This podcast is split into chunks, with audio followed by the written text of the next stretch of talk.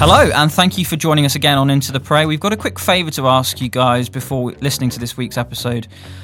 We want to ask you to go ahead to rate and review Into the Prey so that we can lift the level of what we're doing further. Visibility in the podcast charts would help with that massively. It would also help to address the imbalance where folk can often be very specific and more than willing to leave reviews or so-called reviews when they're not happy with what we're doing. So there are, we believe, a vast majority of you who are happy and appreciative and grateful It'd be very good to convert that into rates and reviews that give us a more reflective presence in the podcast chart. So if you go ahead and do that, we've also got a new Patreon page. If you want to become one of our patrons, stroke supporters, please do follow that link, look at the information, and consider doing that as well. Thanks again for listening, and please do feel free to use the contact page to drop us a line with any questions, thoughts, or reflections.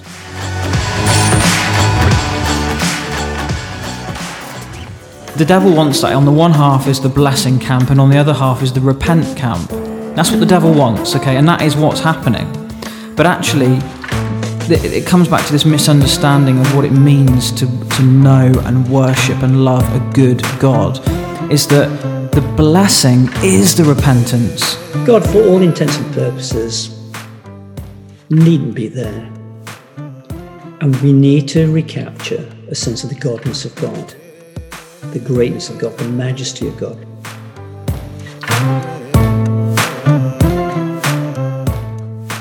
Hello, everybody, and welcome to Into the Prayer Wednesday session, Breaching the Chaos of the Church. Normally, we'd be with Dave Brennan Esquire. He's not here today. Um, we're just doing a little follow up session on this blog article that we've got here for you to see. This is a piece that you may or may not have read. It will take you half an hour probably to read it and absorb it.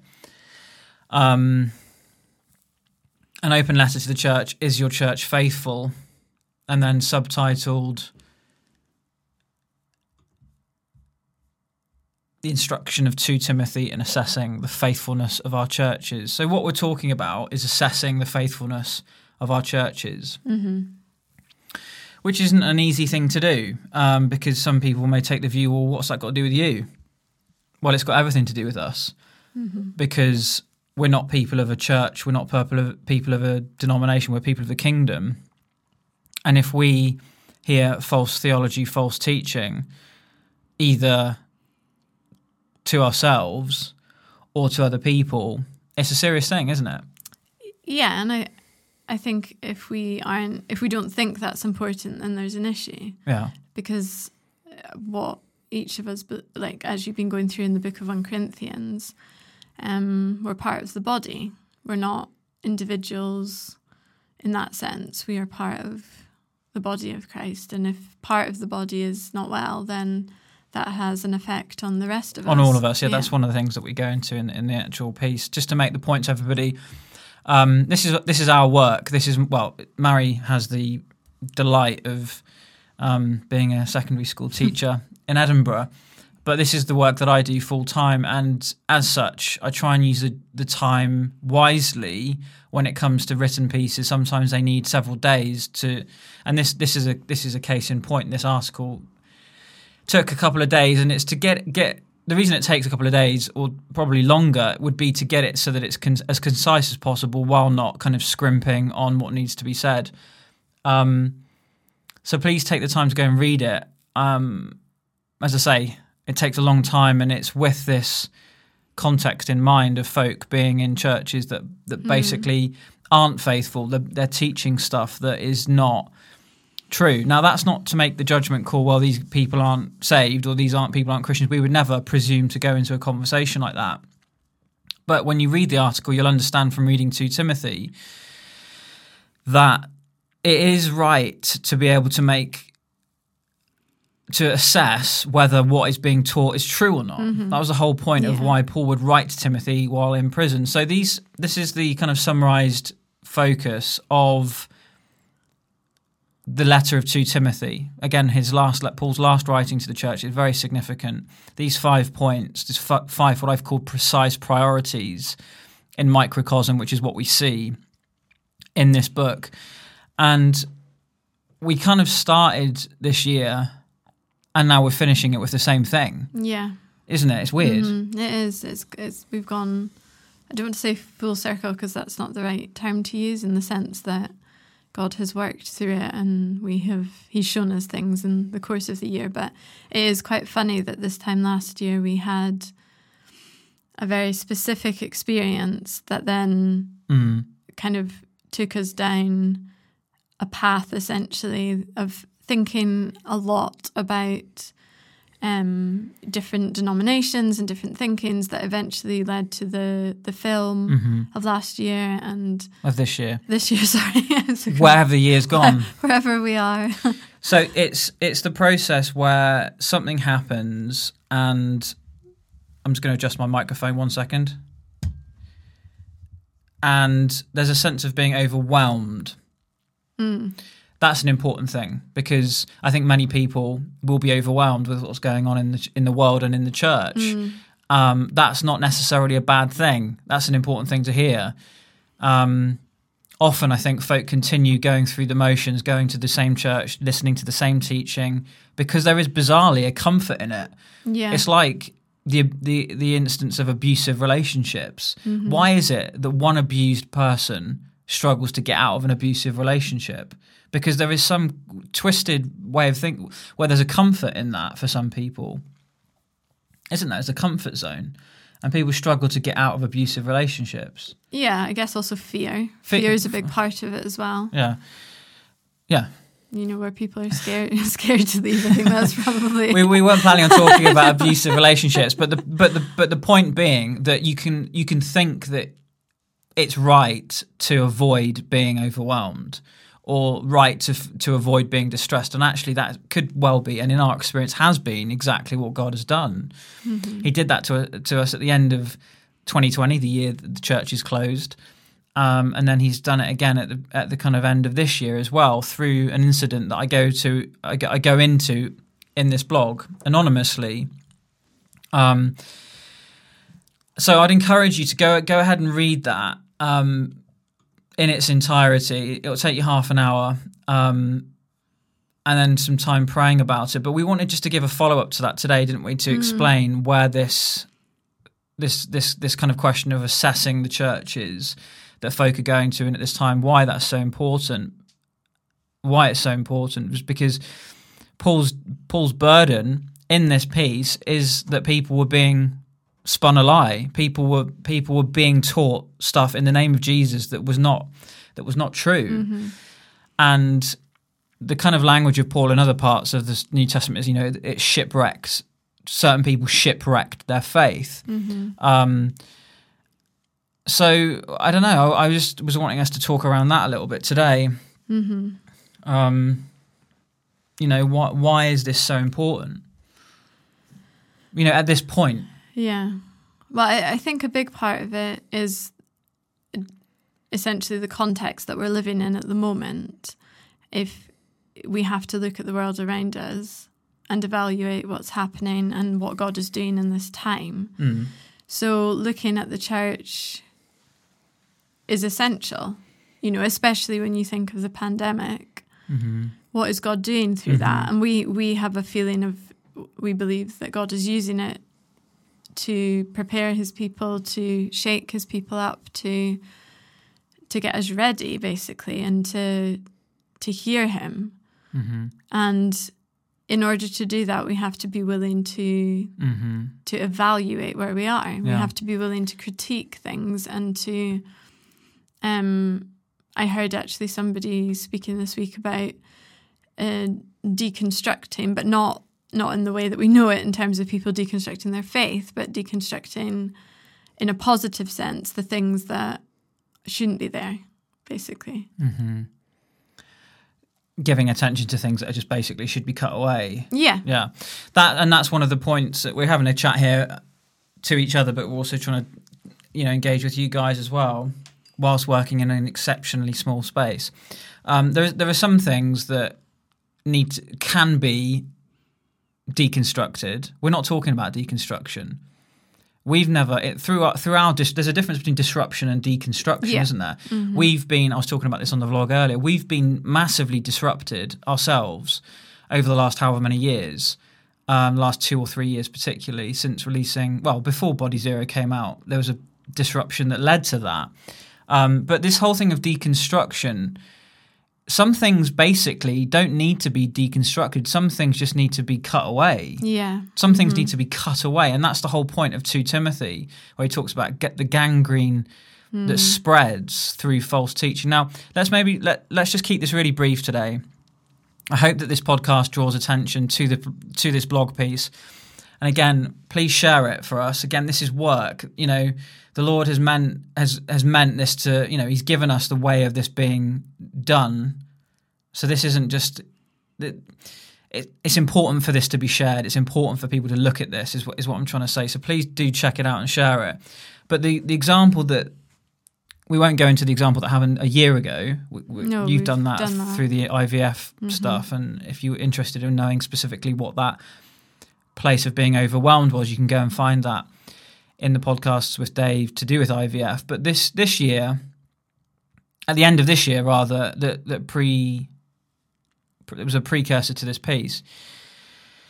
Um, was an example, and this is where it becomes more tricky because we're not talking about, we do sometimes talk about wolves in sheep's clothing. You know, I, I refer to Jesse Duplantis in the in the Church to Great Britain vlog, which is coming out on Sunday. You know, saying that the reason that Jesus hasn't come back yet is because people haven't given enough money. And hey, hey, here, listen, here's here's a number. Phone this number, give some more money, and Jesus will come back. You know, th- that that's an example that of a wolf in mm. sheep's clothing. Very easy to identify. You have to be willf. I think you have to be willfully, Deceptive. yeah, almost willfully deceived to go mm-hmm. along with that. What we're talking about today is actually something quite different. Again, this is what 2 Timothy is about. It's identifying these these ravenous wolves from the guys who were also in error, but for which there was also hope. So, so in other words, they weren't the, the Jesse Duplantis of this world. In my opinion, well, I don't know. Maybe there is hope for Jesse, but you know, some folk are just saying things like that that are so wide of the mark. You just think, is there hope for these guys? You know, phone talk about phone a pizza, phone a savior. It's like Jesus hasn't come back yet. Just phone this Phone, number and yeah. donate, and he'll come. It's like mm-hmm. Jesus is sat in heaven, frustrated with his people because they haven't given enough money. I mean, mm-hmm. it's sick. It is. It's just sick. We're talking rather about church leaders, teachers who were teaching, but who are in error, and they're not maybe necessarily in willful or de- or de- deliberate error, but who are nonetheless teaching stuff that's not true, not right. And Paul says is like gangrene. Mm. Now, if you don't know what gangrene is, gangrene will kill you. The example I give in the blog, which is that if, if you've got a gangrenous limb, you don't think you don't spend a night thinking about it as to whether it needs to be amputated. It's just cut away for the sake of your life. Um, And also, gangrene's a good example because it's it because it it's Paul's starts because it's Paul's, Paul's example. Yeah. but because it's it's very it starts small. Yeah. You know, it's like a small It spreads. and then it grows and then Mm-hmm. it becomes life threatening. But at the very start of it, Mm-hmm. you can ignore it. You can kind of hope that it'll get better. You can, you know, there's that sense in which you don't go from one day to the next, Uh-huh. suddenly being like, I need to cut my leg off. It happens over a period Yeah, of yeah, yeah. time.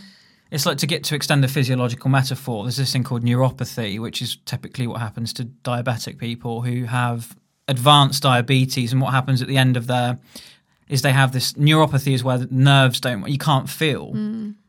You can't feel whether you've burnt your hand or burnt your foot or something. And so it's like that. There's this. There are churches. I'm. I have no doubt up and down the country with pastors who aren't necessarily the devil incarnate, deliberately trying to lead people astray, but who have themselves been led astray into a false theology, a false teaching, false doctrine.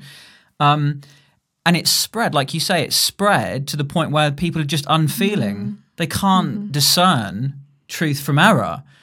And because I think usually what happens is as well, there's an intermingling of truthfulness with Yeah. With a, a, a little bit of something that's not quite right. And Mm-hmm. it's sometimes it's not even that it's not fully right. It's just like a misinterpretation, Mm-hmm. but then it's taken to kind of an extreme, which I think is the example we saw last week.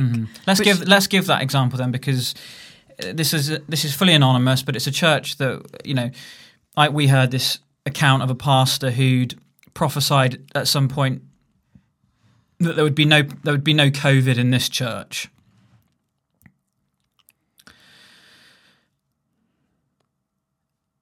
I'm I'm I'm trying to resist the temptation to dissect this even further, but I'm just going to keep keep it simple. That there would be no COVID in this church, and lo and behold, there was COVID in this church, Mm-hmm. and people had asked quite understandably, "What's going on with that?"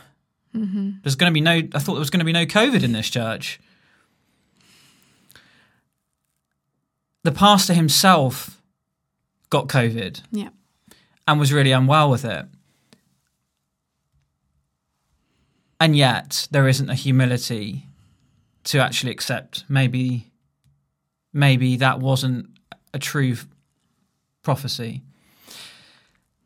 Um but what happens is that Isaiah 53 5 is used, which is where the, the you know the famous verse referring prophetically to Jesus suffering and that his stripes by his stripes we would be healed and that of course there's an ul- there's an ultimate reality and then there's our pre- this is me paraphrasing there's an ultimate reality which is Isaiah 53:5 our current reality which is that the church in which we were prophesying would there would be no covid. Mm-hmm. There is covid. People are suffering because of covid. People have maybe nearly died maybe even have died because of covid. And yet the ultimate reality that we just need to somehow appropriate is Isaiah 53 verse 5 which is that because of that we aren't we haven't got covid even though we actually do have covid I mean, it's crazy.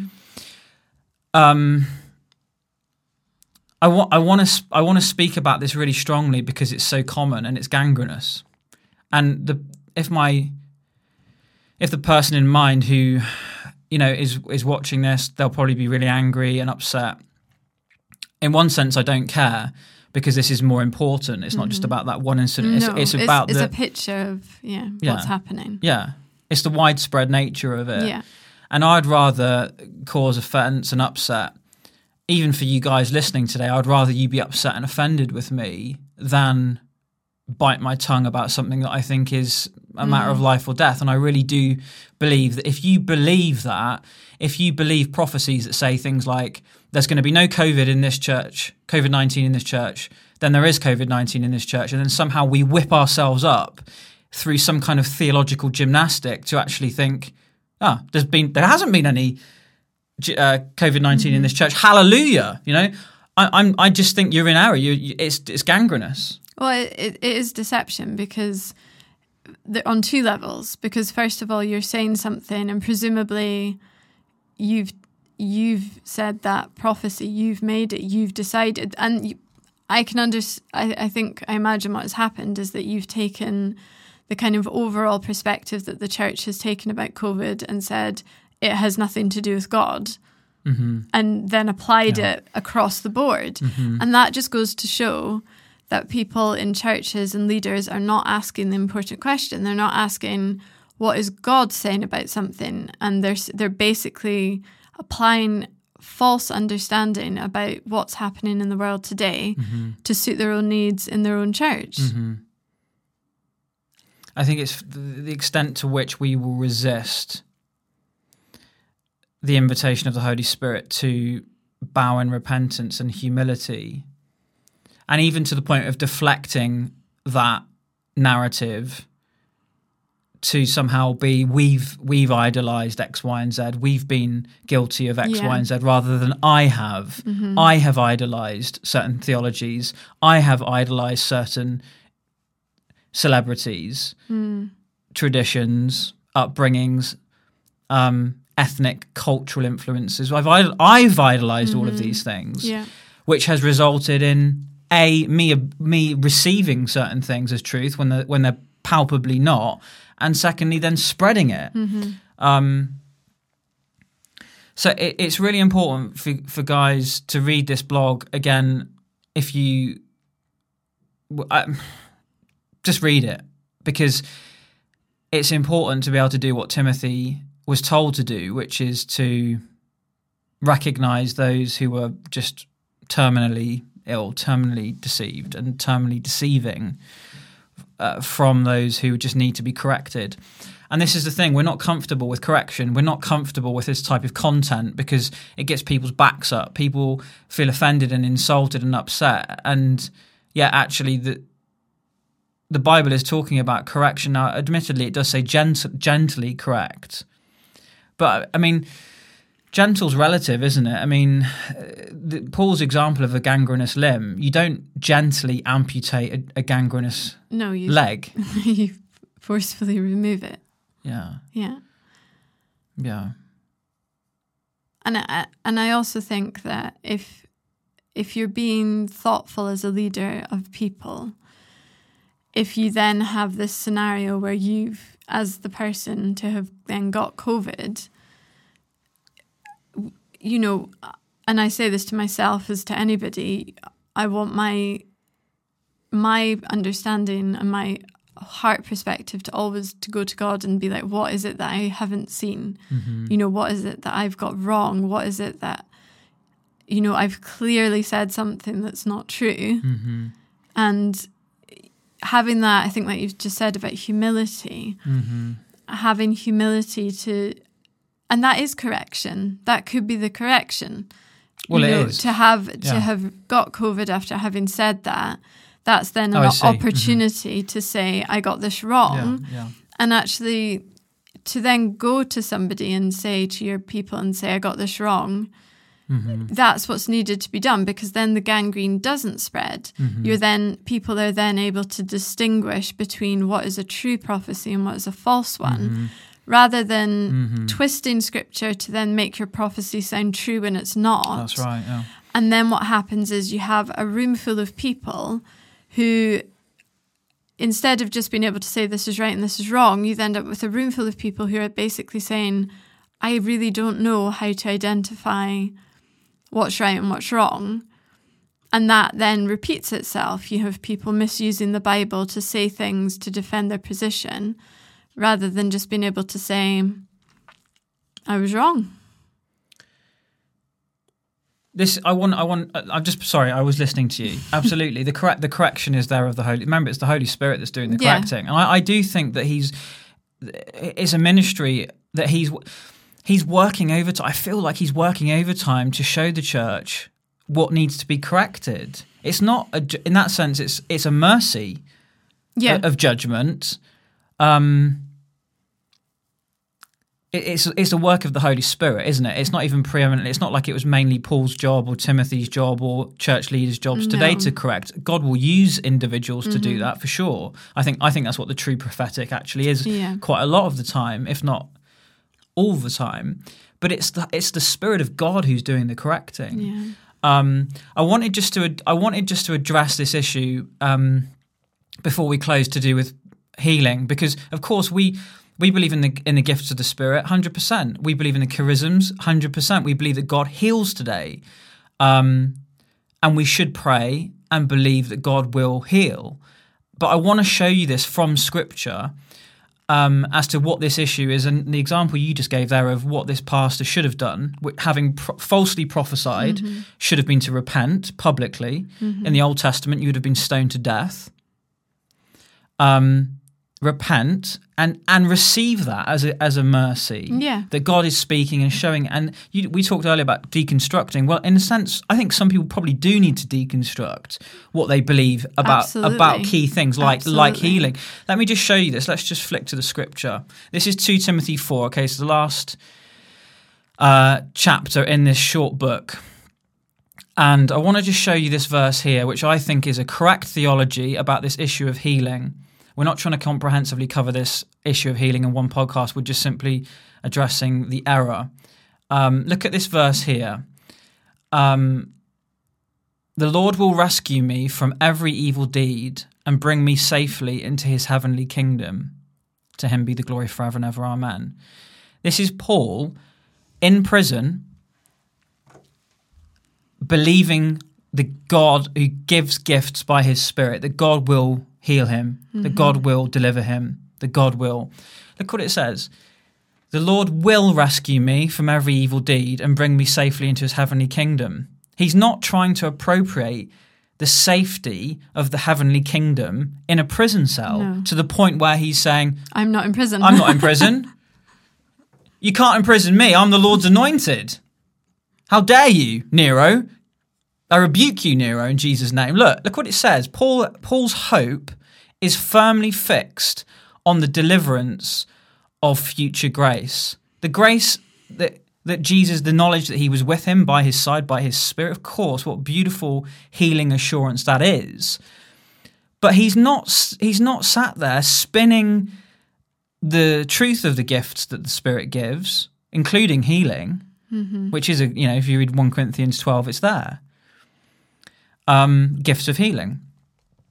But he's not trying to spin this, this do you know what i mean? Yeah it, and it, essentially like if you're trying to do that it's because you think it's narcissism. You think that some of this has something to do with you. Or fear. And it's got nothing to do with any of us. It's it's all what god gives us. And that is going to look different for different people as with paul Look at this. He's he's confident. Verse 17, 2 Timothy 4. But the Lord stood by me and strengthened me so Paul is not suffering with an orphan spirit here or something, or a legalistic orphan spirit.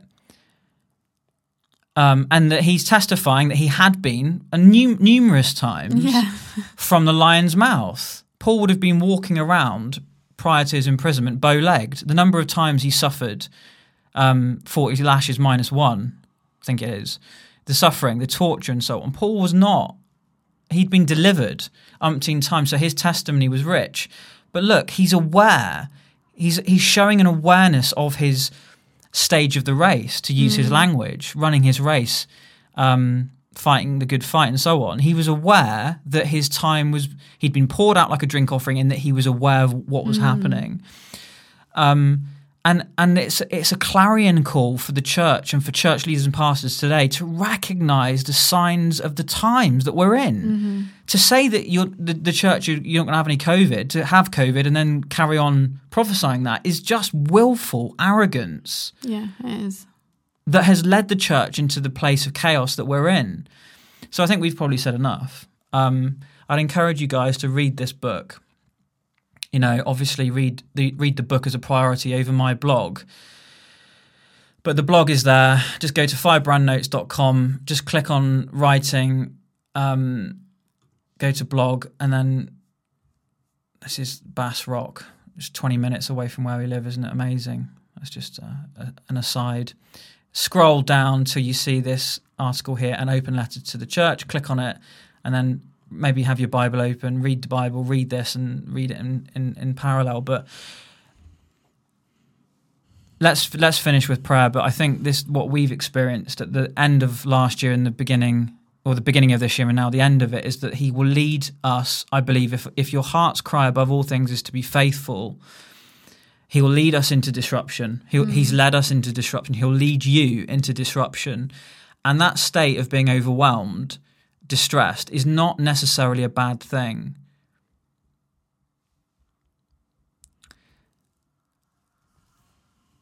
Disruption is not easy. It's not a walk in the park. And we are we we have to keep eternity in view. You know, we are talking about things of eternal importance. And at the end of the day, the language that Paul used of a gangrenous limb, imagine imagine your leg being cut off.